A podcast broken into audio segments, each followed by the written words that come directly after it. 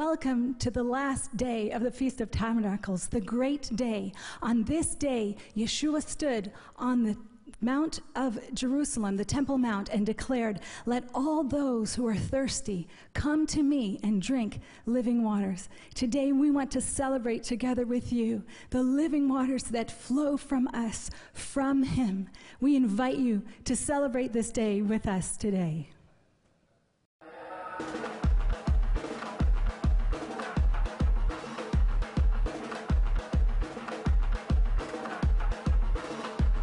קול אדוני על המים, על מים רבים.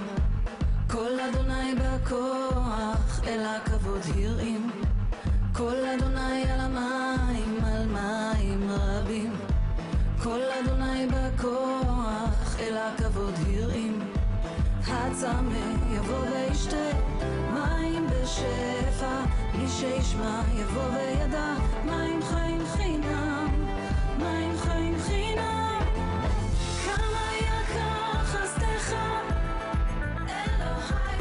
אלוהי, מוצאך יפתחו בך.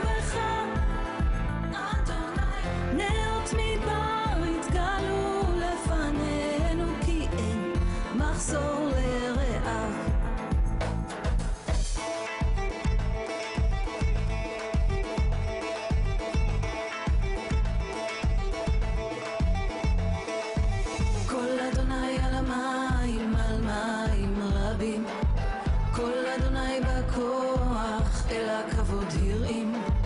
הצמא יבוא וישתה, מים בשפע. מי שישמע יבוא וידע,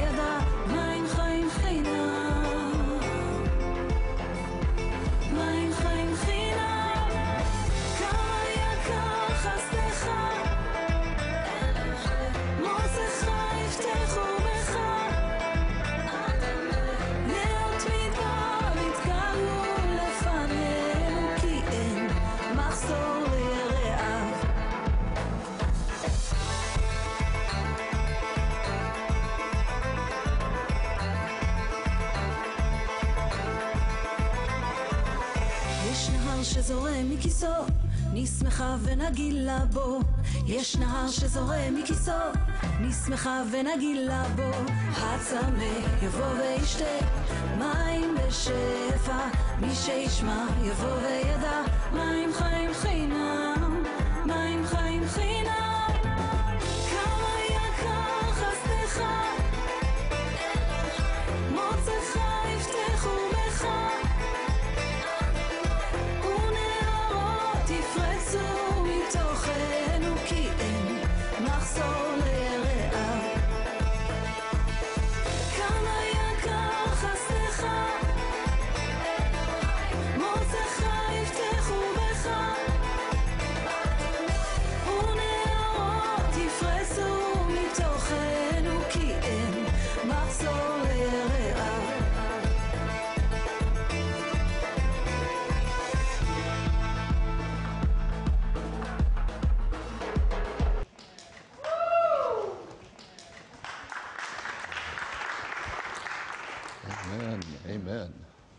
Welcome to the last day of the Feast of Tabernacles, the eighth day of the feast 2021. The days of Elijah has been the theme of this entire week. And Barry, there couldn't be a better location to celebrate the ending of that feast than right here. Where are we right now? Amen. We are right here in Kehilat HaCarmel, a messianic congregation on the top of Mount Carmel, the highest part of the peak. And of course, we know the story. It was on Mount Carmel where Elijah confronted the priests of Baal, and God revealed himself through fire. So we are just a few meters possibly away where at that time, 3,000 years almost ago, Elijah was calling down fire from heaven. And our prayer for today is that God would do it again, that the fire of God would come down on our service. We had a powerful time of worship already with Sarah Lieberman. Thanks so much. You have been singing about Maim Chinam, the fresh water that the Lord wants to give us for free. And that was the word that Jesus spoke at the southern steps. That has been our first day at the feast where Jesus said, Everybody who is thirsty, let them come to me, and streams of living water will flow out of their very innermost being. So, what is waiting for us today, Barry? Well, we're looking forward to a powerful message from one of my favorite teachers, Peter Tsukahira, who this is his home congregation. He's one of the co-founders. And we have worship with from Karen Davis, also one of the co-founders of this congregation that's now 30 years being a witness for Jesus on this mountain. Amen. Father, we want to welcome you today in this place. We want to welcome you in every living room where people are watching us, that your presence might fill those place, fill this place. And we ask you, Father, to come down with the fire of God and meet us today. In the name of Yeshua, we pray. Please enjoy the program today.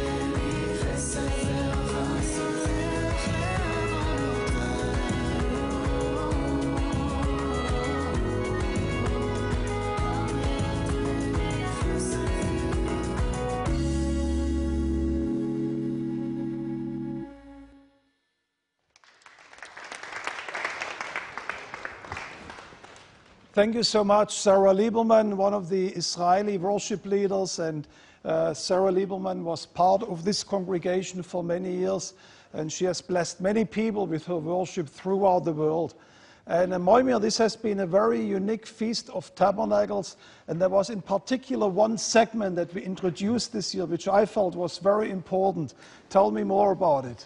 Indeed, Jürgen, I also found it uh, quite interesting and important. We ran each day a short segment about the history of Christian Zionism. And the reason is that we wanted to show that this is not a novel phenomenon, as somebody would uh, say, but uh, already believing Christians uh, hundreds of years ago understood the plan of God for Israel and its role in the salvation of uh, the whole world. So we are telling each day about Christians who helped make this Zionist vision a reality. And it started with the translation of the Bible in modern languages, with the Reformation, where people discovered God's eternal plan with the Jewish people, and that's how they discovered that they should support Israel. And today we have a very exciting passage about Christian involvement with the Exodus ship as they brought Jews back from Europe to the land of Israel. Please enjoy.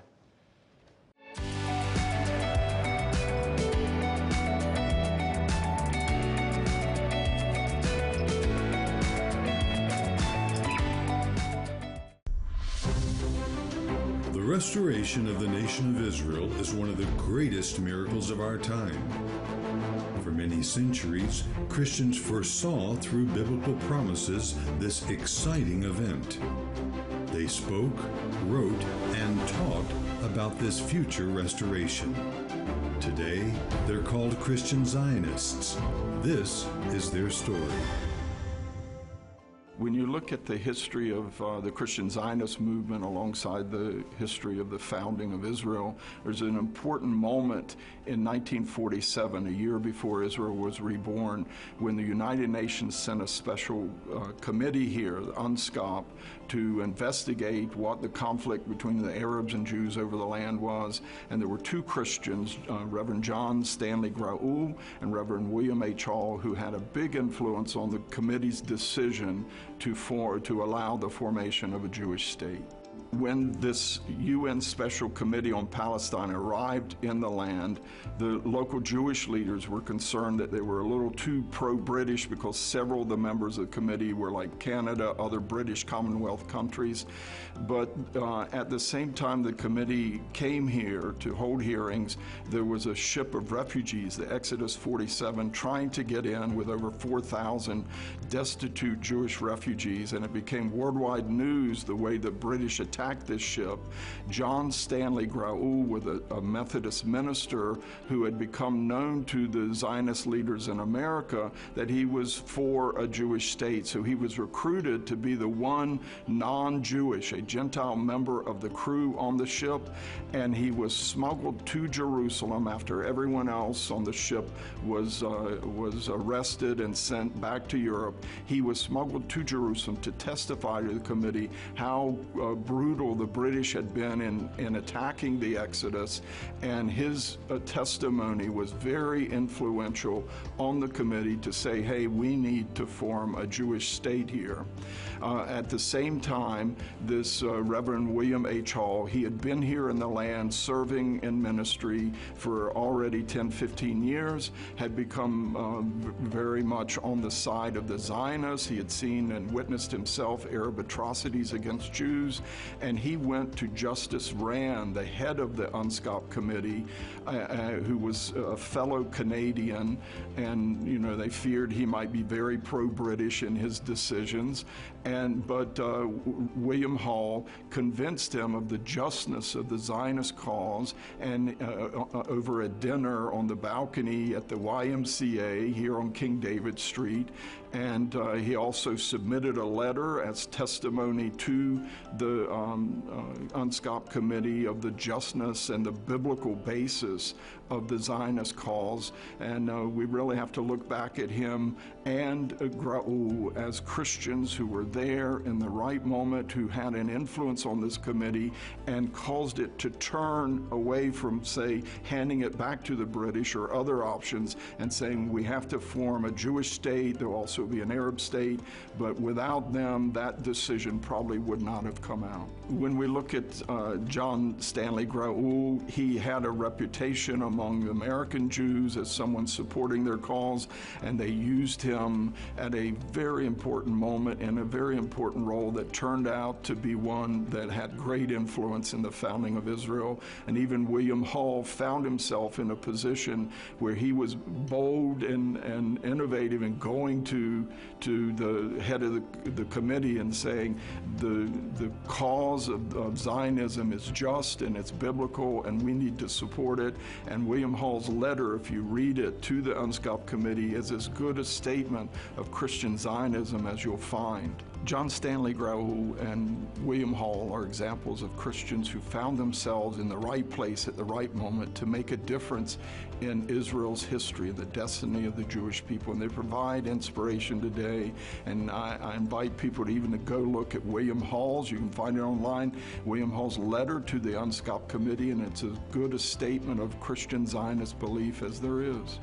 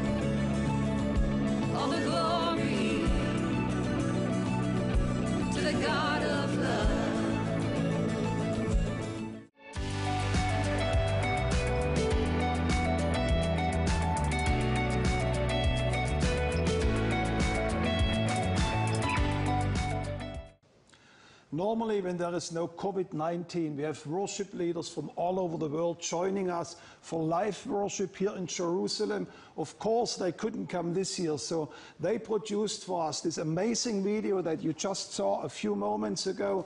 Thank you so much for Mike Mann for organizing that. And Nicole, we are here in Haifa, which is a very important city for the Christian Embassy. As a matter of fact, one of the most important uh, projects the ICEJ is carrying out takes place here. That's right, Jurgen. We have here an assisted living facility for Holocaust survivors that we uh, began about a little bit more than 10 years ago. And it's a very special place where survivors can come and we hope to bless them and make the end, their end years, their golden years, beautiful together. And you have been meeting with the leader of that house and with our own staff person there, and you had a conversation with him, right? That's right, and we're going to be able to see that now. All right, be blessed as you watch. You know, when we talk about home, the first association is to speak about family. And this home indeed has become family for the survivors.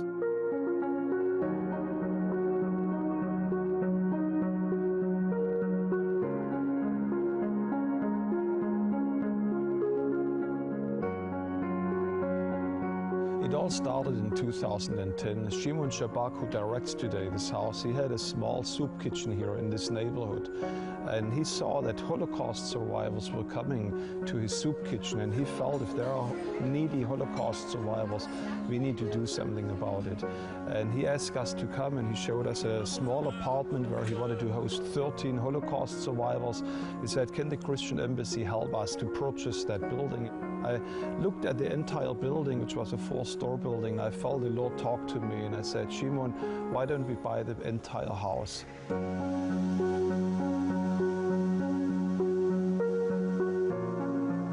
I was driving away from Haifa and thought, oh my gosh, what did I do? And how do we ever get this money together? I was pleading with the Lord, please help us. We have five months time to get the money together. For me, the biggest miracle was to see that in two weeks people were sending us so much money like never before that after two weeks we could purchase that building. And within those five months which we had, we could even purchase two buildings.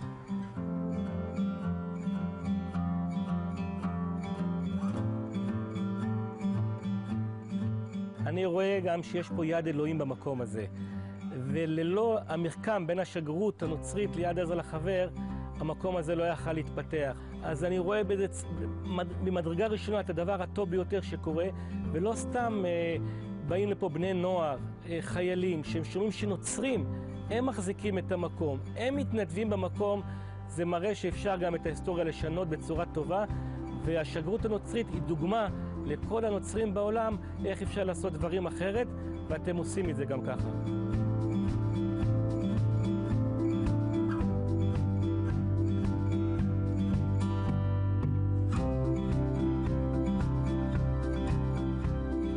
I could see is that this house is providing an inner healing to those people to deal with their past in a, in a positive way.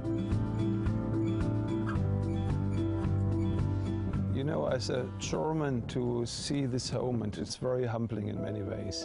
You come from a country which uh, wrote the darkest chapter of Jewish history, and today to be here and to see that you are able to open a new page in the life of the Jewish people, that's it's very touching. Ah, People from all over the country, they are applying, we want to be at the home for Holocaust survivors. And the very sad story for me is that many of them we have to tell, no, we don't have the finances to add more people to it. So it's really my vision that by the end of this year, even we have 100 people here, or that we can expand this house here in this next few years, uh, even for a couple of hundred survivors.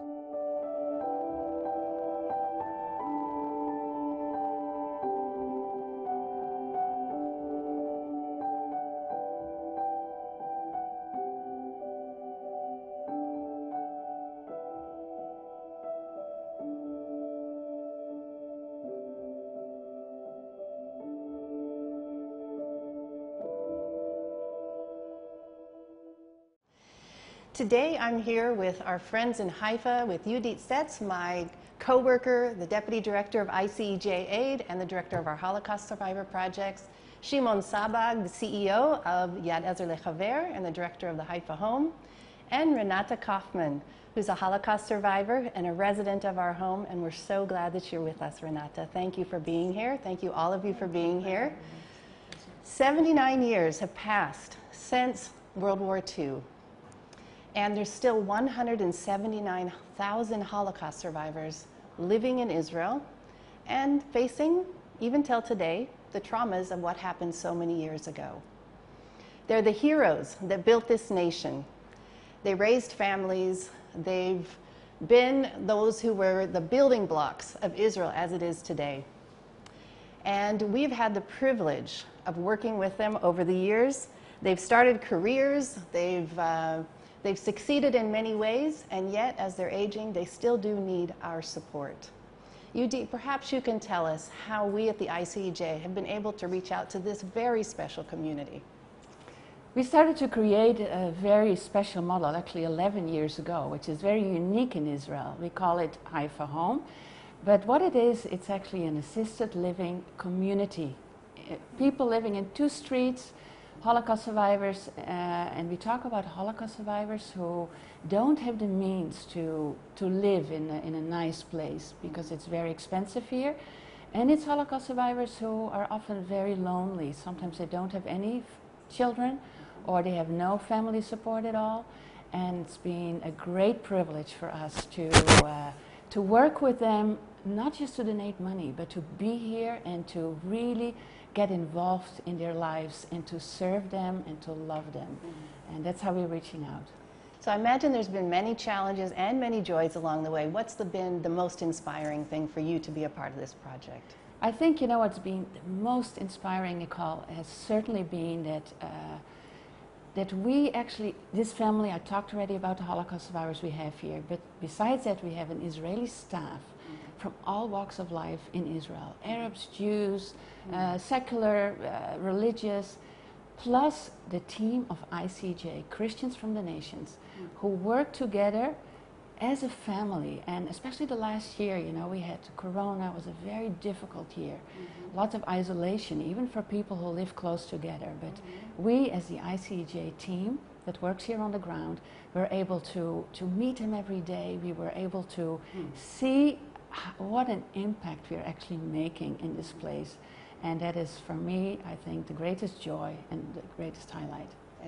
That's so exciting. I remember when we first came here and uh, met שמעון. שמעון, לפני 12 שנה הכרנו אותך. Um, אני זוכרת שבדיוק הפעלת בית תמחוי, שעד היום אתה מפעיל את זה, ופתאום ראית שיש ניצולי שואה שבאים עם קעקעות בידיים ומבקשים עזרה באוכל. ונדהמת מהמצב, ואתה איש חזון, והחלטת שצריך לעשות מעשה, וכך נולד בית החם הזה. והזמנת אותנו גם כן להשתתף, להיות שותפים. ומה זה בשבילך שיש נוצרים ויהודים שעובדים ביחד בדבר כל כך חשוב? אני חושב שבדיוק לפני 12 שנה אה, שלחתי מכתב לשגרירות הנוצרית, שזה דרך כלל לא אופייני לי, אבל כנראה זה היה אה, יד אלוהים בנושא, ששלחתי מכתב לשגרירות הנוצרית, ומאז אה, הדרך שלנו השתלבה בצורה כל כך יפה, שהרבה ניצולי שואה, שחלקם עברו קושי גדול, קשה מאוד, וגם בגילם המבוגר היה להם קשה, והיום הם ברי מזל שהשגרירות הנוצרית הרימה את הדגל הכי טוב שיכול להיות למען ניצולי שואה. הקימה פה מתחם שגרים בו מספר רב של ניצולי שואה, וגם מפה עוזרים גם להרבה ניצולי שואה שחיים בבית, והשיתוף פעולה בין נוצרים ויהודי הוא ערך נוסף, שבה רואים, הצ- הציבור בישראל רואה את האהבה של הנוצרים שמסייעים רבות לטובת הניצולי שואה, שזה גם מראה את האהבה לזולת. נכון מאוד, זה ממש מרגש, ורוצים גם כן לשמוע מניצולי שואה שגר פה. אז רנטה, you have just recently made Aliyah, recently, eight years ago, and uh, you've come to the home just in the last year. What brought you to the home, and how is it for you to live here? Well, I was in a situation that I had to find another place, and uh, I had a wonderful, I have a wonderful friend, uh, Shoshana, who has helped me through the years. Always Sundays she would come for an hour, and uh, we had really a wonderful relationship. And at the day she was with me, and uh, I don't want to get into this whole thing why, but it was so needed that I moved and find a place. And she said, I will call some of my people, uh, friends, and three of them says, why don't you try the Holocaust house? And so she says, let's drive down there and see. And she did all of the calling and got everything ready, and uh, she knows Shimon. And uh, so there were two apartments available, And I chose the bigger one. and of course, I had so many things. You know, I brought things from America. And uh, I moved in here, and it's nothing but good. One blessing after another. What's been the best part about it for you? The quietness. Mm-hmm. I need lots of quiet. Mm-hmm. but I enjoy everybody who comes through my door. Mm-hmm. I love the people here, you know, and uh, it's really uplifting. It's a community, yes? It's wonderful. I make some friends, you know, with people I visit and uh, get a little closer. But I'm a kind of a loner, and because I need time for writing, and uh, so I just I'm happy, totally happy. So, Renata, I understand you were born in Germany. Maybe you could share with us a little bit about your memories of how you were separated from your family and of the wartime. Yeah, I was born 1937. 1939, my father lost his job. All the Jews were uh, fired from wherever they were. And uh, so my mother was a dressmaker and she had quite a few customers in Cologne. So I was born in Essen, but then I was two years old, went to Cologne where I grew up till I was 25. And um, they were not easy years, they were very difficult. Um, I will start with the teacher who warned me uh, not to come to school anymore. And uh, my mother took me the next day to find a hiding place. And so I went to the east first, and she came very shortly after that, came to bring me to the south, where I stayed for two years. And uh, I have a little poem I wrote about that place. Shall I? Is it I would love to hear you read that. Yes, this is part of your writing that you need the quiet for, yes? yeah. We'd love to hear some of it. Thank you.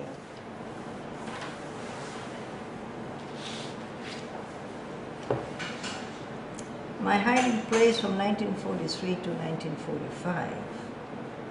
My camp was a house in a village quite quaint, a place to hide, but not by a saint, a place where many fled from the terror's groan. But under this roof was a war of his own prostitution, abortion, physical abuse. Here lived a lady with a very short fuse. She beat her children, now I was here too. She beat me unmercifully for things I didn't even do. My back was injured, my mind deranged. So many things this bitter war changed. My parents away, didn't know if still alive, but mother came back. Father did not survive. They beat him with rifle butts and split his skull. He died a martyr's death, so vicious, so cruel. We did live on, but spirit and soul broken and marred from life's unrighteous school.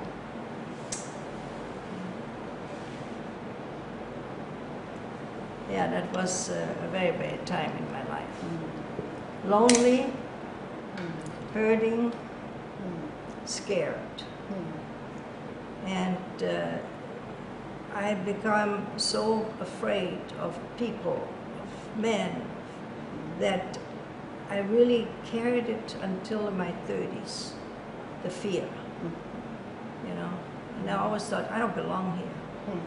I, that world is not for me. Mm. You know. Mm. But I had to learn to adjust to it. Mm-hmm. And when I was 25, I went to America. Mm-hmm. And I stayed 50 years. I came to Israel 07, and I wanted just to come and look. Hmm. How is Israel? How is the life in Israel? And yeah, I can live here, sure. You know? And so I was comfortable to come to Israel. Hmm. Well, thank you so much, all of you, for sharing and being with me here today and sharing with our friends around the world. And thank you once again so much to our friends around the world who have really made all of this possible by your generous giving. We thank you for your prayers and your support. And we look forward to having you here visiting us sometime in the land when the corona allows. God bless you.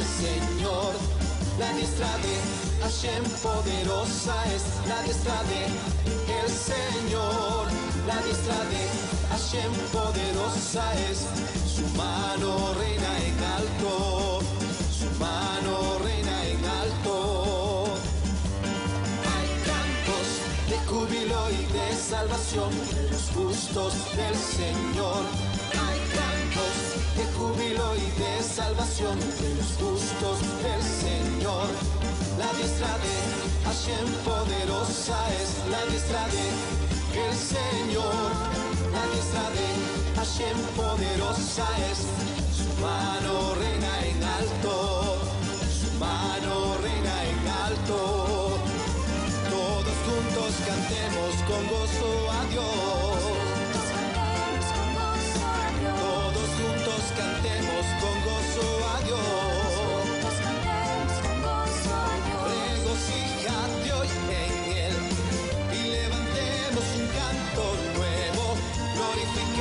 A Dios aquí y exaltemos a su nombre. Glorifiquemos a Dios aquí y exaltemos su nombre. Todos juntos cantemos con gozo a Dios. Todos juntos cantemos con gozo a Dios. Bendecimos,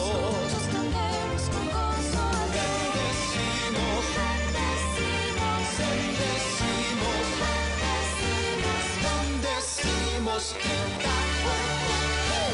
júbilo y de salvación de los justos del Señor. De júbilo y de salvación de los justos del Señor. La diestra de Hashem poderosa es la diestra de el Señor. La diestra de Hashem poderosa es su mano reina en alto. Su mano reina en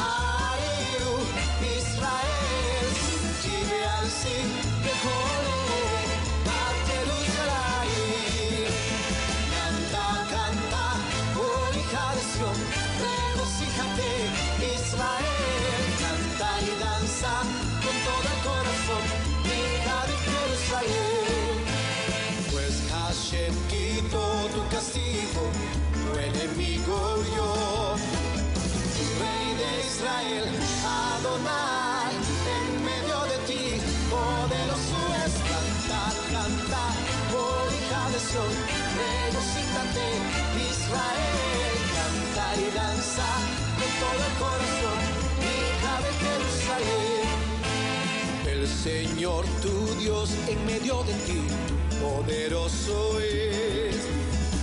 Él se gozará, cantará por ti, callará de amor y te salvará. Roni, Roni, para Ariu, Israel, Gibearsi, Ecole, Bat Pues Hashem quitó tu castigo. Adonai, en medio de ti, poderoso es, canta, canta, oh hija de regocíjate, Israel,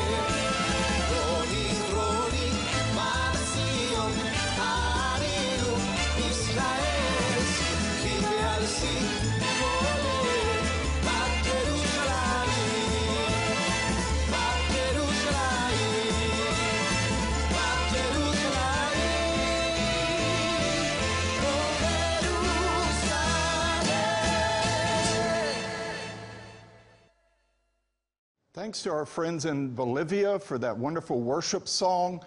Uh, Jurgen, again, Bolivia is one of the largest contingents in the feast this year. We really appreciate that. Uh, but we need to talk more about where we are now here on Mount Carmel.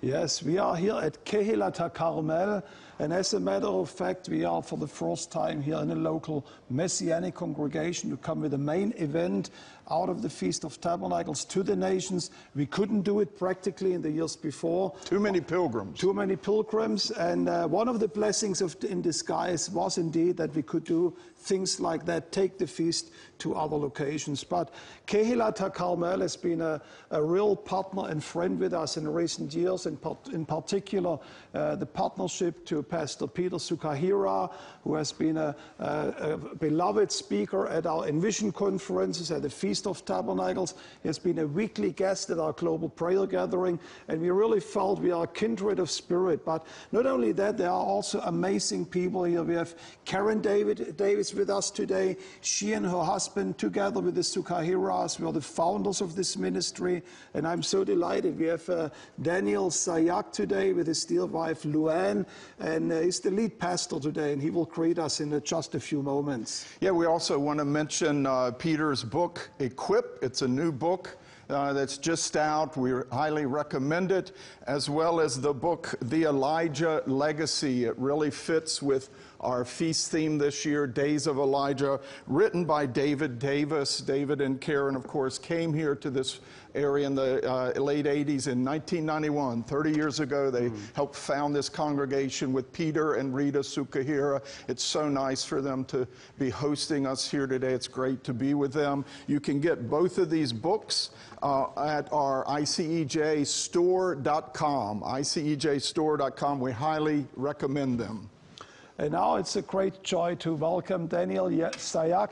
He's the Bal Habayit, the uh, lead pastor of the congregation. And again, thank you so much for having us here today. Please. Thank you, Dan.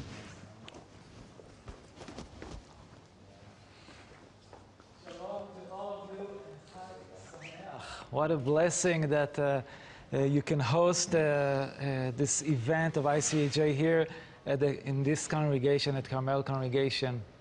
Uh, uh, I was asked to share a little bit about the history uh, of this congregation, and it's amazing. I was thinking about Nehemiah when he came to Jerusalem and he saw the broken walls, something happened in his heart. This burden was just captured his heart, and God used him to restore the walls of Jerusalem. And that's actually the story of Kehilat Carmel.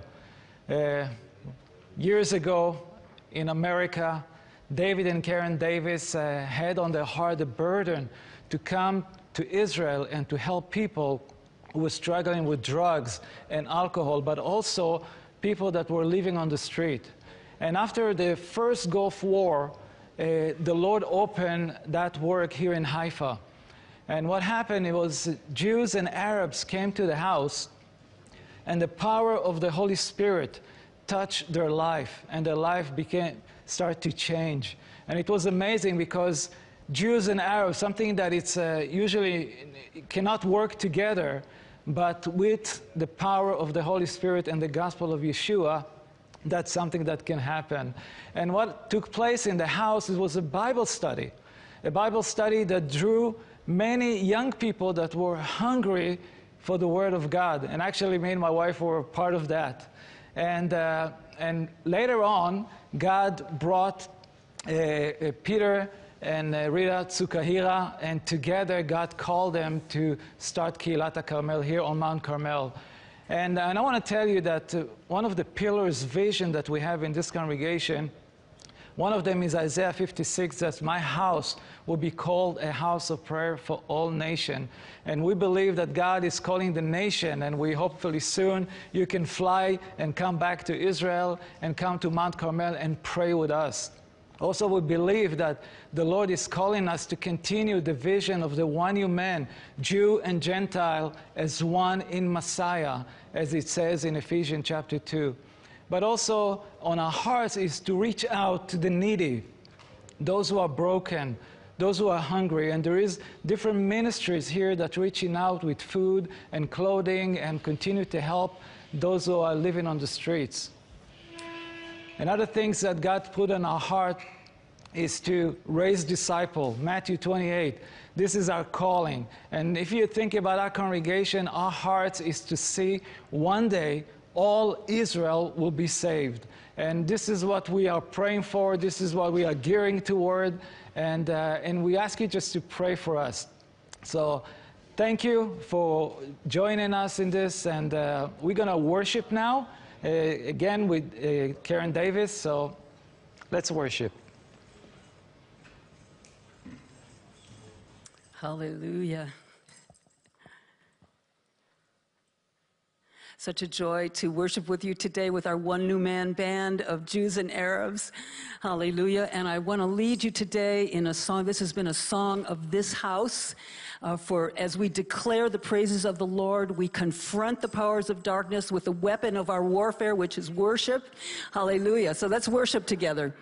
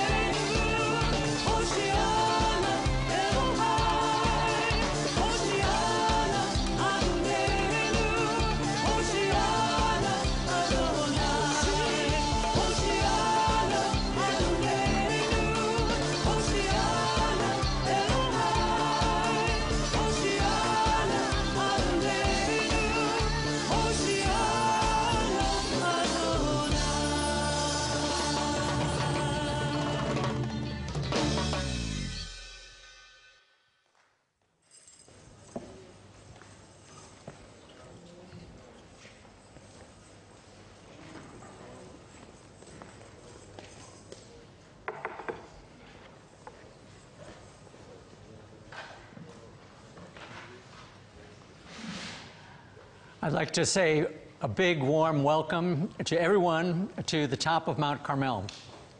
You know, it's a really an honor and a pleasure to be able to speak to you, not only from Mount Carmel in Israel, but from uh, within the walls of my home congregation. So it's, uh, we're so grateful to ICEJ for, for bringing the feast up to, um, up to the hills of the north, and uh, we're just very happy. I'm very happy, excited to be able to speak to you today. You know, these are, are days of great restoration. And one of the restorations that is taking place is a restoration of the spirit and power of Elijah that is being restored to the world, really to prepare the way for the return of the Lord. I'd like to read to you uh, the last great prophecy in the English Old Testament, before we come to the New Testament, is found at the very end of the prophet Malachi. And I'd like to read to you the last two verses of, uh, of that great prophecy. And it has to do with something the Lord is doing today in our midst, bringing the nations together with Israel here for the Feast of Tabernacles, but also about restoring the altar of the Lord here on Mount Carmel so that men and women of faith can bring sacrifices that are meaningful to God, pray prayers of faith, and see the fire of God's presence fall again to turn the hearts of their nations back to the living God. Turn with me to Malachi chapter 4, and let's read verses 5 and 6. Here's what it says Behold, I'm going to send you Elijah the prophet before the coming of the great and terrible day of the Lord. He will restore the hearts of the fathers to their children and the hearts of the children to their fathers, so that I will not come and smite the land with a curse. Here, the Spirit of the Lord speaks about the spirit and power of Elijah being restored to this world before the great and terrible day of the Lord. And of course, we know that that's speaking about the return of the Lord when Yeshua comes to earth once again to judge all of the nations, the great and terrible day of the Lord. The spirit and power of Elijah will be poured out again. And in this prophecy, it says that he will restore the hearts of the fathers to their children and the hearts of the children to the fathers. Now, I believe one of the great fulfillments that's taking place through this restoration is Christians everywhere, by faith in Jesus, we Christians in any nation, no matter where we're from, any nation, tribe, or tongue, we become the children of Abraham by faith. And I believe there's a, there's a great turning, a great restoration in the church around the world to turn the hearts of the children of Abraham in every nation, in every tribe, in every tongue, back to the fathers and you know, the, the Bible is very clear about who it means by the fathers. Uh, it's not the fathers of the, of the Catholic Church. It's not the fathers even of the Reformation, not the fathers of the great evangelical or Pentecostal movements in this world. The fathers, biblically, Abraham, Isaac, and Jacob. The fathers of Israel and, and Christians everywhere become the children of these fathers by faith. I believe it's the spirit and power of Elijah in these last days that's bringing about that great turning, that restoration. And this Feast of Tabernacles and the ministry of ICEJ is right at the center of it. We, we, are, we're honored to be a part of this. And we believe that in this, the fire of the Lord's presence is being poured out to turn the hearts of the nations back again. Now, this congregation this year is celebrating its 30th anniversary. And when we look back over the years, there's so many memories that, uh, that uh, come to our hearts. I, I, I, remember my wife and I were just new immigrants um, in Israel, having, we came in 1987 uh, to this city, the city of Haifa, and uh, we were still new immigrants when the first Gulf War came in 1991. And after that, we joined with David and Karen Davis and began to pray. And we felt like the Spirit of the Lord was saying, start a new messianic congregation. And it wasn't long before we were invited here to the top of Mount Carmel. And by the way, this is the topographically the highest point on Mount Carmel. Just outside the door, uh, a little bit uh, in front of me, is, um, is a grove of trees, and it's the highest point on, on the Carmel Ridge. And God made it possible for us to, to acquire uh, land here. Actually, you know, it was, You know, it's, it's actually quite a story. Um, the owners of this land were encouraging us uh, to build a house purpose built to worship Yeshua as the Jewish Messiah, the King of Kings, and the Lord of Lords in the land of Israel. And as far as we knew, there had never been a messianic congregation on the top of Mount Carmel worshiping Yeshua in his own land, in his own language, among his own people, at least for 2,000 years, and maybe not even in New Testament times which meant eh, we to, to have a precedent for what God wanted to do on this, this, this mountain, we had to go literally back to the days of Elijah. And God, from the, from the start, just filled our hearts with this vision from 1 Kings chapter 18, where we read about the confrontation between the prophet Elijah and the, the, the false prophets of his day. It says how he restored the altar of the Lord that had been torn down. In fact, I'm thinking maybe it'd be a good idea just to read a couple verses from that. Uh, take, take a look with me. 1 Kings chapter 18. Let's just look at verses 30 and 31. This is that great confrontation here on Mount Carmel.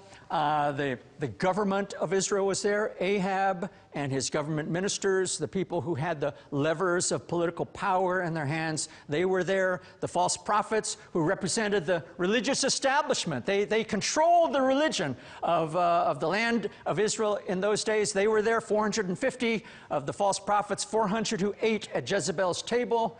And then, of course, the leaders of all the people and all the municipalities, uh, the, local, uh, the local movers and shakers were there. And here's what uh, took place towards the end of that day, late in the afternoon. 1 Kings chapter 18, verse 30. Then Elijah said to all the people, Come near to me, and all the people came near to him. And he restored the altar of the Lord which had been torn down. Here again, this restoration, an end time restoration, the spirit and power of Elijah to restore the altar of the Lord that in many of our lands has been torn down. Verse 31, it says Elijah took 12 stones, according to the number of the tribes of the sons of Jacob, to whom the word of the Lord had come, saying, Israel shall be your name. Perhaps you can see this on your screen. I'm standing uh, on an altar in the midst of the sanctuary that was built with our own hands and, and with the help of 500 volunteers uh, who came from 50 different nations years ago to help us build this house on the top of Mount Carmel. But if you can see it in your screen, this, this altar is surrounded by 12 rough stones that were dug uh, from the foundations of this building to represent what Elijah did on this mountain so many years ago. But it says that these 12 stones, when Elijah restored the altar, represented all the tribes of Israel. And in the days of Elijah, that was a prophetic act because Israel was divided as a nation. There were 10 tribes here in the north, two tribes in the south in Judea near Jerusalem, and, um, and there was civil war. The nation was, was divided, and we know that it would, it would lead them to corruption, idolatry, to weakness. They would be defeated by their enemies. Jesus himself said, A house divided against itself cannot stand. But Elijah restored the altar of the Lord, and in those days he took 12 stones, and he said, Every one of these stones represents one of the tribes of God's people. I believe there needs to be a restoration of God's altar before the prayer of pray, faith and before the fire that comes from heaven to ch- turn a nation back again. God is looking today for more than church builders in his body. He's looking for a generation of nation healers. This is the spirit and power of Elijah that brings all the people, all the nations, all the tribes and tongues together. So often, politics can be used like a weapon to divide people. But Elijah came in another spirit. He brought the people together and restored the altar. Now, one of the other things that took place on this, on this mountain during those days is before Elijah restored his altar, before he prayed that prayer of faith, before the fire of God fell to change his nation, there were three years of drought in the land of Israel. In an agricultural economy, as it was in those days, that meant national disruption. It meant people were dying. It meant the economy had ground to a halt. It meant political unrest. It meant all kinds of, of terrible changes for them as a nation. Three years of drought before Elijah appeared on the scene to restore the altar of the Lord, to pray the prayer of faith, and the fire of God would come to turn the hearts of the people around. We're now almost two years into a global disruption that's known as the COVID 19 pandemic. Two years. I'm not saying this is going to last three years. Please don't mistake me. But without that drought, there never would have been an altar of the Lord. There never would have been a confrontation. There never would have been a prayer of faith. There never would have been fire from heaven. The drought prepared the hearts of the people. It brought about a desperation. It revealed a hunger. It, it, touched a nerve in the hearts of the people. So it is today. Please don't think that this pandemic, as awful and terrible a scourge as it is, as tragic as this pandemic is, please don't think that it's all bad or it's outside the sovereignty of God. May we see it as the drought that preceded the building of the altar. And I would pray that in those of you who are watching from your nations, if you have a heart for your people, that you will be among the ones who will say in your heart today, I want to rebuild the altar of the Lord in my city. It's not just for Mount Carmel. It's not just for the people of Israel. That's an example, it's a model. I want to rebuild the altar of the Lord in my time, for my people. I will pay the price. What does it take to bring the tribes, the divisions of my people together as one? Again, God is looking for nation healers. You know, when Elijah left, his mantle came down from heaven. And there's a question today who will pick up the mantle of Elijah today? If there will be Elijah before the coming of the great and terrible day of the Lord, who will pick up his mantle today and rebuild the altar of the Lord and be ready to pray the prayer of faith so that the fire of God can be restored to the nations and once again the hearts of the people, all peoples, every nation, every tribe, every tongue will begin to turn towards the living God and worship him once again. May you take these words from Mount Carmel hide them in your heart, and may the Lord use them to change your life and to direct your ministry and your steps in the days ahead. You know, we have an important time of prayer, and I'd like to invite Pastors Malcolm Hedding and Danny Sabag if they join me here on the platform, and we're going to pray for you that God's Spirit, the Spirit and power of Elijah, will be poured out upon you today and that you will be among those ones who will restore the altar of the Lord in your nation and in your time. Pastor Malcolm, please lead us in prayer, and then Pastor Danny.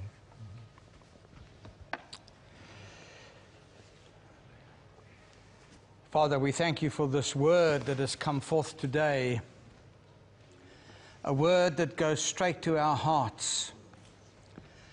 For we know that what happened on this mountain in the days of Elijah was true, was powerful, was amazing, and was restorative. We feel touched by the Word of God. We need, as never before, the fire of your Holy Spirit to come upon our lives we cry out to you, remembering that your word declares that Elijah was a man who had a nature like that of ours. Therefore, we are encouraged. We pray for a biblical restoration, that truth may once again fill the house of God here in Israel, throughout the world. We pray for a personal restoration, that the fire of God will sanctify us, make us holy, that we may be a people pleasing in your sight. We pray for a national restoration upon this great nation this nation of the fathers. Pour out your spirit, we pray, upon the nation of Israel. And we pray for the churches throughout the world this day that you would move in the power of your spirit, that fire may come again in the house of God, that preaching may be powerful, that men would repent and find the living God. We ask it in the name of Yeshua. Amen.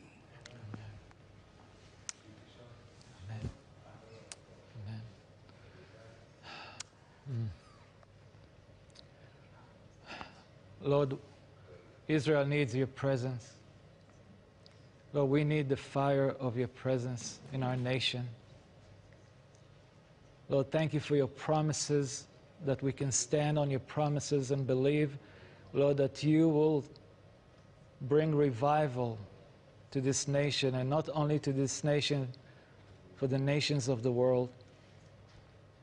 And I want to thank you for the story of Elijah that you, you, you left us in your word to learn.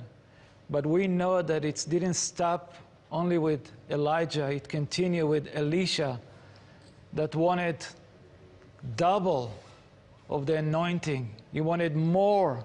And I pray, Lord, that you will raise up generation that will seek your face, that will not be satisfied with what they have now. Lord, that they will be so hungry for more of you, more of the anointing. And Lord, I pray for all of us, even here, Lord, that you will release fresh anointing upon us. Lord, that we can touch this, this generation with your love. Thank you, Lord. Thank you for your promises. Thank you that we can pray with this confidence that you promise and you will do. I pray in Yeshua's name. Amen.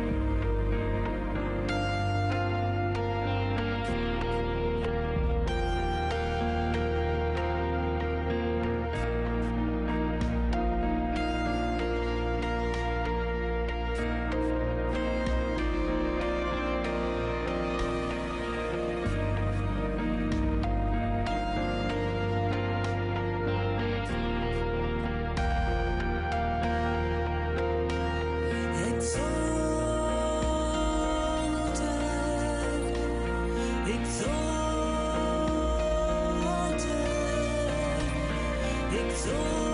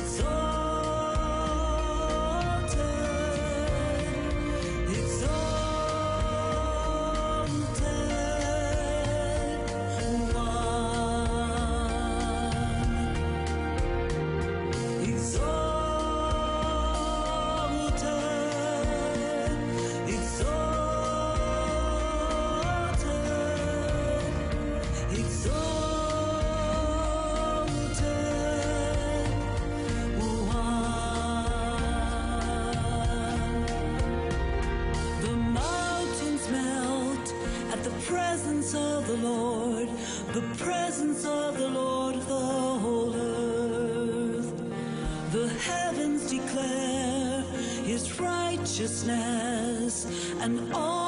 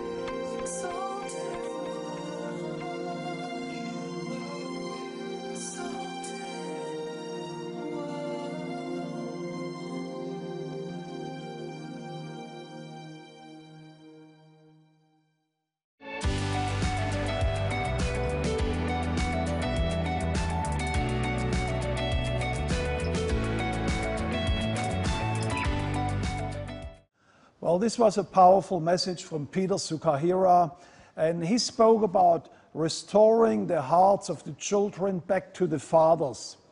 Uh, we have been asked many times by as Christian Embassy why we are having, for example, an event like this at a Messianic congregation. Why do we reach out to Messianic believers here in this land? But it's exactly about that to restore our relationship to the fathers. What many people forget that the early church, the early Christianity was right here in this land, a Jewish church led by Jewish apostles who believed in a Jewish Messiah. And they opened that world to the nations, enabling them to believe in the God of Israel. And that's why connecting to the local body, to the local messianic communities, is connecting to the fathers of our faith, to the fathers of Christianity. And today I'm so excited to have one of the leaders of the local body here with us, uh, Joel Goldberg. You are the director of Netiva. Uh, Joel, what does Netiva stand for? Well, first of all, Netiva means pathway. It's from Isaiah, where God says, Behold, I am making a pathway through the mighty waters. Um, I believe that in, in, that same passage, it says that God is doing a new thing. Mm. And I believe that the restoration, uh, the returning of the Jewish people to the land of Israel is God's restoring life to the desert, to the wilderness. And the growth and the maturing of the body of believers in Israel is exactly that the restoration of, of the growth and the water and the streams in the desert that God is doing today. And we watch it amongst the messianic community now today in Israel. Yeah, when the Christian embassy was established some 40 years ago, I believe there were a few hundred messianic believers. Today they say up to 30,000 believers, and a lot of them are young people, which is very exciting. I know that's what your heart is all yeah. about. So tell us a little bit more about mm-hmm. what you are doing. Mm-hmm. Well, our heart is to reach out to the younger generation that are growing, and um, many of them are struggling through their faith. On one hand, um, they're wanting to be part of the people and part of the nation, which is very important. And on the other hand, we are to somewhat rejected for our faith in Jesus. Mm. Um, so there's an identity struggle that every one of the teenagers needs to get through. Um, plus, are so few so they're needing to um, reach out to one another and be encouraged and strengthened. And you talked about numbers, but still, that's a really small percentage of our community.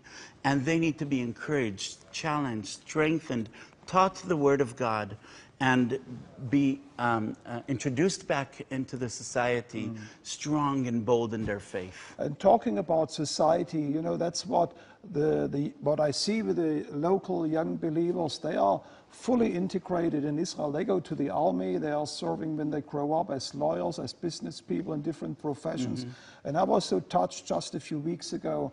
Uh, you had a youth camp, and um, I believe there were some 70, 80 young kids that were just ready to enter into the army. What is the challenge for a young messianic believer when he comes to the army?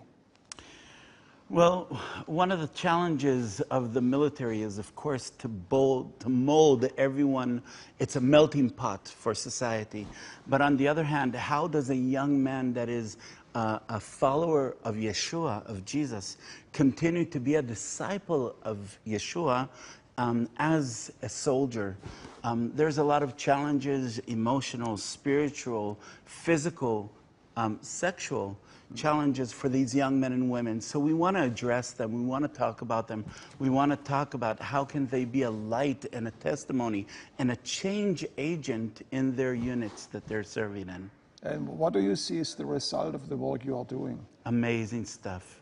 Young men and women are, are entering into the military stronger in their faith, more secure in their identity, and bold to share with other people around them.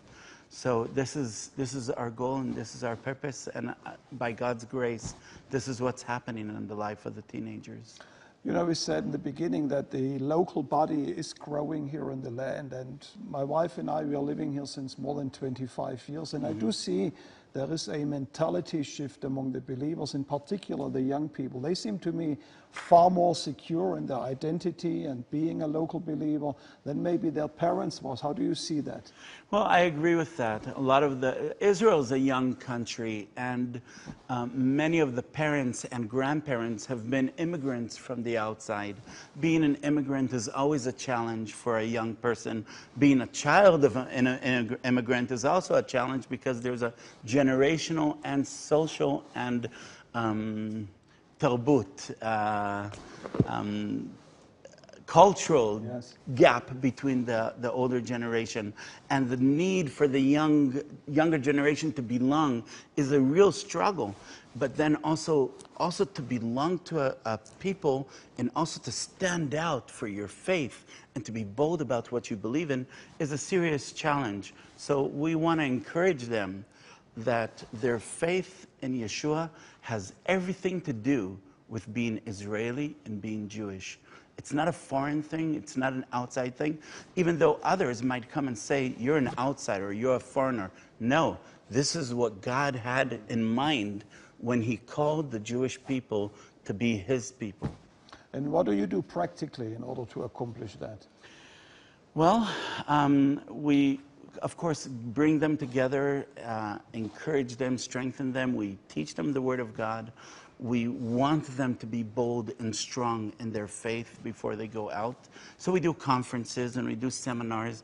We do training for youth leaders. Mm. And we do actually two big programs. One, one a 10-day program of preparing them for the military, and one even a three-month program of we talk about theology and apologetics and the struggles and the history and geography of the land mm. so that they understand they're not they're not outsiders they're insiders influencing from the inside And I can testify to that out of our own family experience. Three of our boys, they went through some of your programs and they really have been built up in their faith and blessed by what you are doing.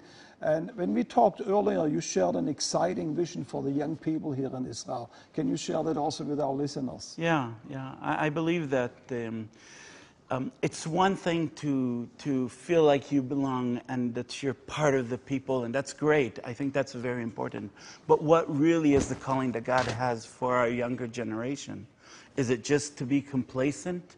Is it just to be comfortable and, and feel like we belong and it's great? Mm. And I believe um, that this next generation, that these generations to come, you know, when God calls Jeremiah, Jeremiah is just a teenager. Mm. And he tells him in Jeremiah chapter 1, he says, I have known you, I have sanctified you. But then he also says, I have given you unto the nations. Mm. And I believe that this younger generation is not to be comfortable and complacent here in Israel and say, oh, well, we went to the army, we're good citizens, we're doing well. I believe that God is called and continuing to call this generation to be a light unto the nations. And that means, yeah, you know, feel free, feel comfortable. This is your home, this is good. But what is your calling for the nations? Who will go to Africa? Who will go to China? Who will go to Europe, which is lacking so much of the gospel? I believe that this next generation of his Jewish Israeli believers in Israel will be messengers um, to the world. You know, when you share that with me, I'm getting goosebumps because. Me too. What you, yes, amen.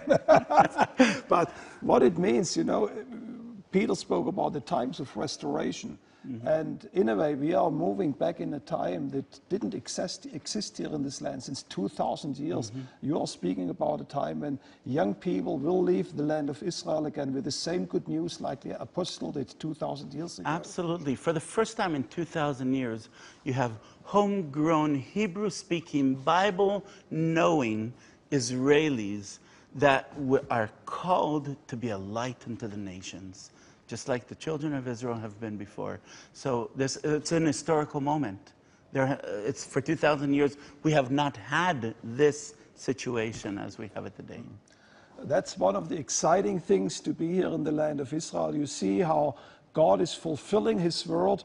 And I would like to ask two of our leaders here at the ICEJ, they are leaders in regard to the young generation, Joshua Gooding, our prayer coordinator, and Lidley Sironi, she's the director of our Arise department. And I would like them to pray for you, but also for the young people in Israel. And I want the people who are watching us right now in camera, uh, please be upstanding in your room, raise up your hands towards the screen, pray for Israel. How can people pray in an intelligent way for the next generation here I believe that this next generation needs to be bold and strong, secure in their faith, not only knowing what they believe, but why they believe and how to defend their faith.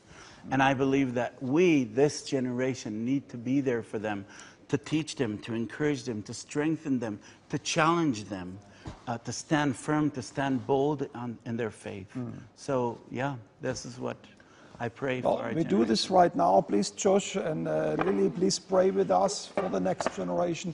And also for you, if you are watching us around the world, you are one of those young leaders. Uh, what Joel just said, that also is so important for you that as you know that you are called, that you are elected by God, that God has a mission for your life. This gives the destiny for your life and enables you to live a, a destiny driven and a purposeful life in your generation. So please, Lily and Joshua, why don't you pray with us? Amen. Let's pray. Father, we lift up this nation to you, Mm. God. We thank you for the people that are growing up here, Lord, in the knowledge of you. Lord, we take that word from Peter Tsukahira of this generation mm-hmm. being nation healers. Father, we thank you that they are going to occupy every single space that they should occupy, governmental, in every sphere that they are supposed to encompass, Lord. We thank you that they're catching your fire. Lord, we just break all of those words over this generation about it being ineffective and lazy and falling away from you, God. We thank you mm. that you are drawing them closer, that you are filling them with your Holy Spirit, God, and that they will be so powerful for such a time as this. Lord, I thank you for their individual destiny in this nation as the people called out. And Lord, we speak life into their calling, Amen. into their families, Lord, into their education, into the places that they will occupy in society. And Lord, we bless them in the name of Jesus. Amen, amen. I was, uh, as we were, I was praying about this. Uh, what, what should we pray about? Uh, I got the scripture verse, Second Chronicles 17, 16, 9. It says this: "For the eyes of the Lord run to and fro throughout the whole earth, looking and searching for those whose heart is fully toward Him." And so, Father, I thank you, Lord, for what uh, Joel is doing, Father, what you've called this man to, Father. Just ask, God, that you would continue to anoint him, Father, with your anointing, God, for this purpose. Lord, that he would be able to call a generation, Father, Yeah. into that full hearted, wholehearted seeking, wholehearted, fiery passion after you. And Lord, everyone who's, who's uh, watching right now, all the young people who are watching right now, Lord, I ask that you would release your fire, God, Mm. a passion over their lives, Father, that they would seek you, that they would know you, that they would long to be closer to you with all of their hearts. Father, I ask it for the, for the nation of Israel, for the young people here, and for the young people around the nations, in Jesus' name. Amen. Amen. And now, Father, I do ask you for protection for those young kids, Israeli kids that just enter the army, as they might enter into conflicts Yes, into Gaza or into the West Bank or whatever, that your protecting hand will be around them, and that you also give the peace to their parents. That they know that you are neither slumbering nor sleeping, but watching over their children in the name of Yeshua. Well, thank you so much, uh, Joel. This was a powerful time with you. And we have next on this program now, you're seeing an exciting little film clip about what happened during this week. This was a very busy time for us as Christian Embassy, and we want to give you a little bit of backstage look what took place over this last two weeks.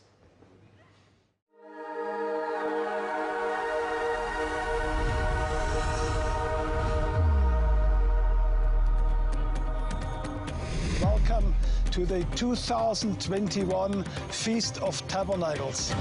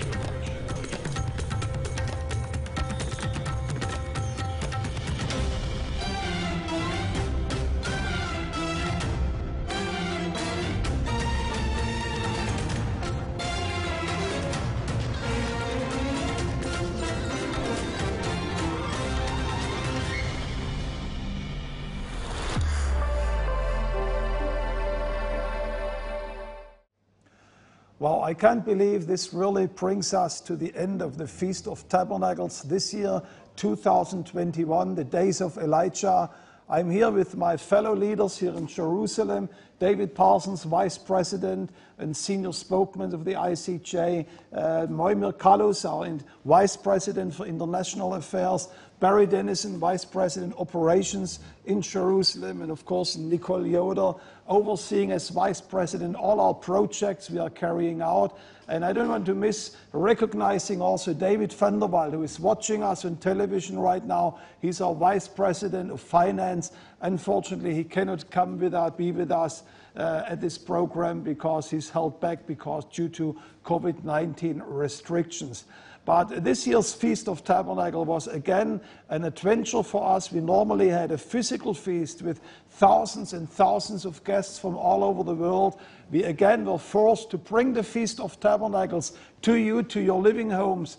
And this brought something, a, complete new dynamic to our Feast of Tabernacles. David, what was this year's feast? Why, why, why was it so unique to you? Well, it was very wonderful and, and exciting to be part of it again. Uh, I think one of the things that really stood out this year was all the Israeli officials who gave us greetings. Normally, there's security checks and a lot of scheduling and all to bring those leaders into our, our building and, and in front of thousands of Christians. But this year, they were able to provide greetings, and we've never had so many. President Isaac Herzog, Prime Minister Naftali Bennett, Foreign Minister Yair Lapid, uh, Defense Minister Benny, Benny Gantz, the Minister of Tourism, even the new chairman of Yad Vashem. We also had the President of Honduras, Juan Orlando, uh, excuse me, the President of, of, Honduras, yes, Juan Orlando Hernandez, and the First Lady uh, giving greetings. So that was really uh, incredible. We've never had so many senior Israeli cabinet officials uh, coming and addressing and using the feast and the Christian embassy to speak out about uh, this new Bennett Lapid government to speak to the Christian world.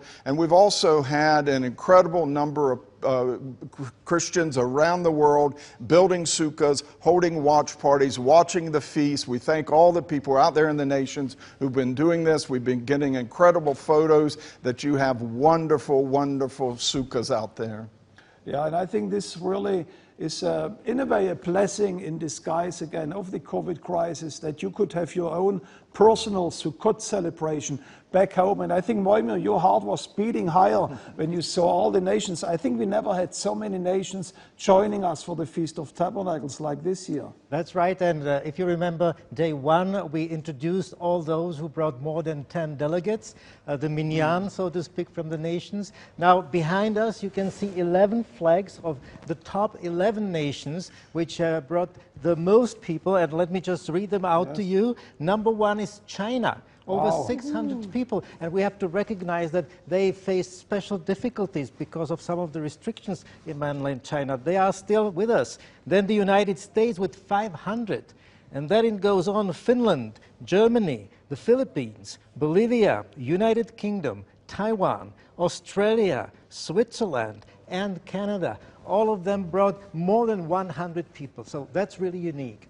And let me just say one more thing. I would like to recognize an invisible team that is more than 50 people who are translating all these programs into 12 different languages.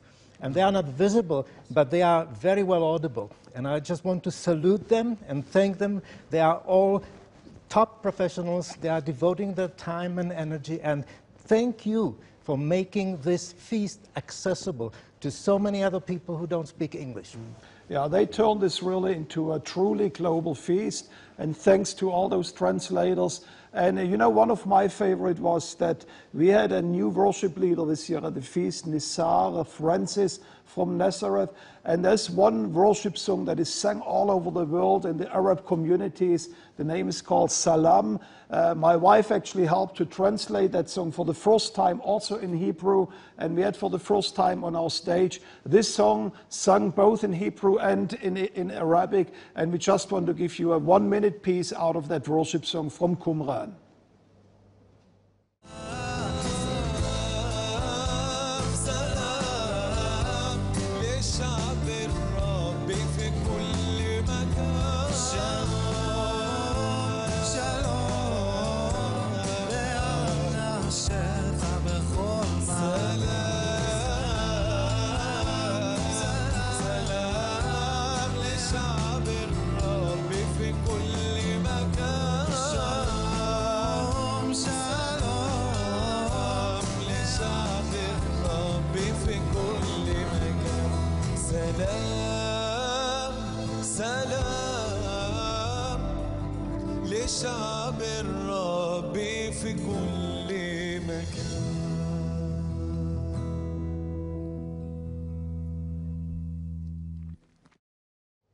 This was Shiloh Ben Hod and Nisar Francis, uh, one of the highlights uh, this year's Feast of Tabernacles.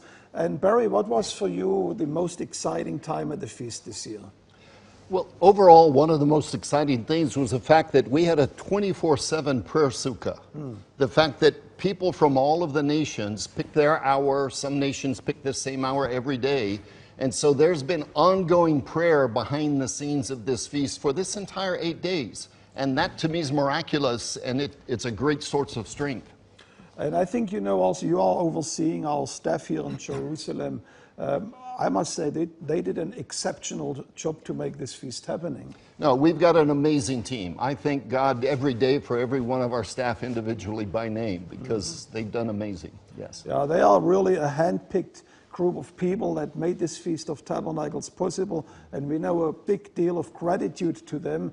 And uh, Nicole, what was the highlight for you at all, the cherry of the cake of this year's feast? You know, I was so inspired by the speakers from around the world, Jurgen. Uh, we each got an individual challenge to remember that each of us has a special calling on our life and to step into that calling in the power of Elijah. We, there's certain challenges that the speakers from around the world brought to us, whether that was making a decision to follow the Lord wholeheartedly, whether that was to take time before Him, even if it means being in the desert, and Mm. so that we gain that time with Him to have that anointing, and to count the cost that it's going to cost something to be a part of the purposes and plans God has for us. But it's very, very exciting.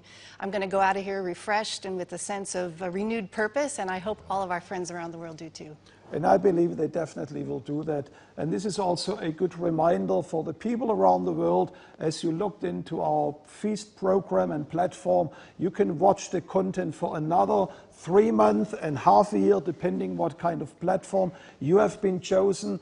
But uh, all this great uh, content will be be rewatchable and available for you in this coming month. So make sure to use the incredible content, more than 135 seminars that were available this year, also the virtual tours, and of course you can also rewatch those prayer sessions, which I believe will be a blessing for you. So this content, the content of this year's feast was again extremely rich. We have to give thanks to the Lord for all those inspiring messages from around the world. And there was one more thing that took place this year at the feast. We had a global collaboration of our branches. Mm. And we, we found out this year's feast how talented and musical they are in, the, in those different countries.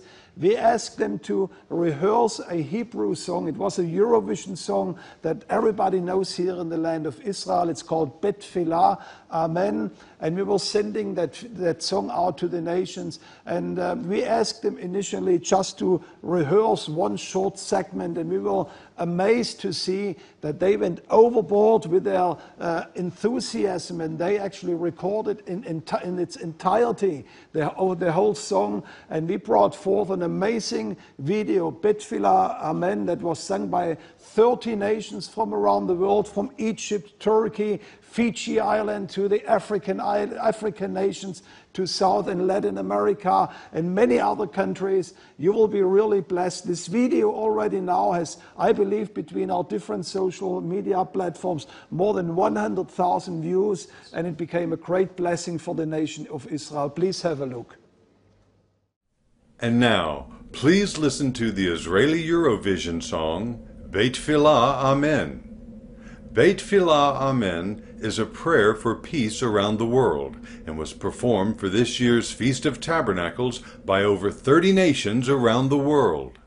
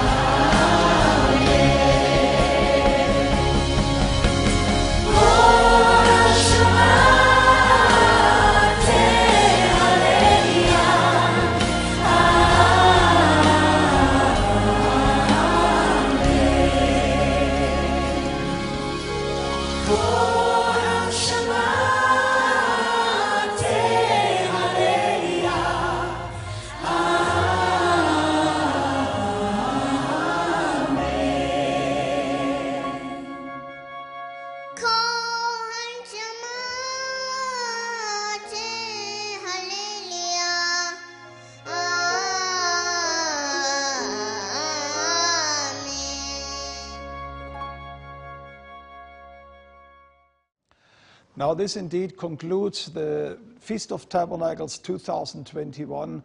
And we don't want to conclude that feast without saying thank you to a number of people. First of all, we want to really say thank you to the amazing staff we have here at, in Jerusalem. Uh, our staff, they were working day and night during this feast time in order to make the Feast of Tabernacle possible. I would in, in particular recognize the people behind the camera, all the TV crews that you never saw but made it possible that you could see this year's Feast of Tabernacles, the entire logistics team which was schlepping back and forth the different locations, our equipment, the people who will die day and night out at our chat sections, at our registration often, and many, many more here in Jerusalem who helped making that Feast of Tabernacles possible.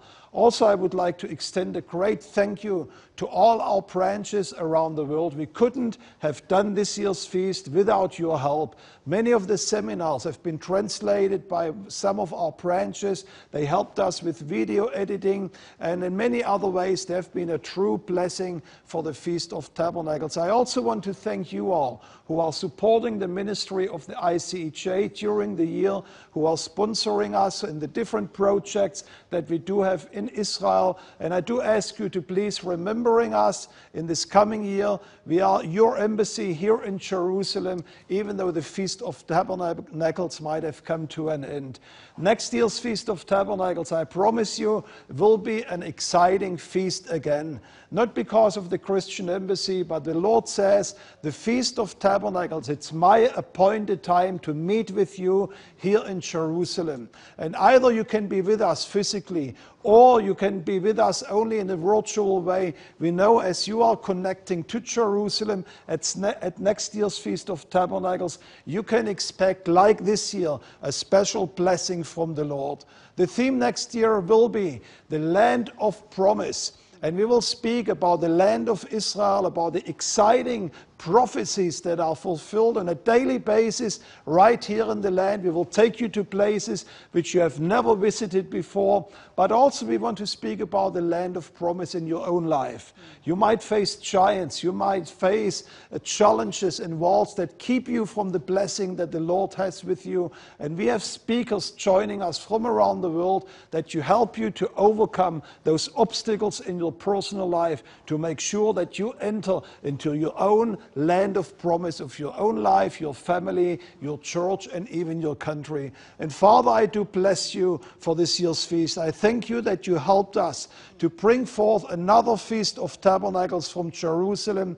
I do ask you that you bless everybody who joined this year's feast, that you bless their families, that you bless their personal lives, even the churches that had those watch parties. And I ask you to bless those nations that decided to connect in faith with Jerusalem, with Israel during this year's Feast of Tabernacles. May the Lord bless you and keep you out of Zion. And we look so much forward seeing you next year again at the Feast of Tabernacles. Shalom. God bless you.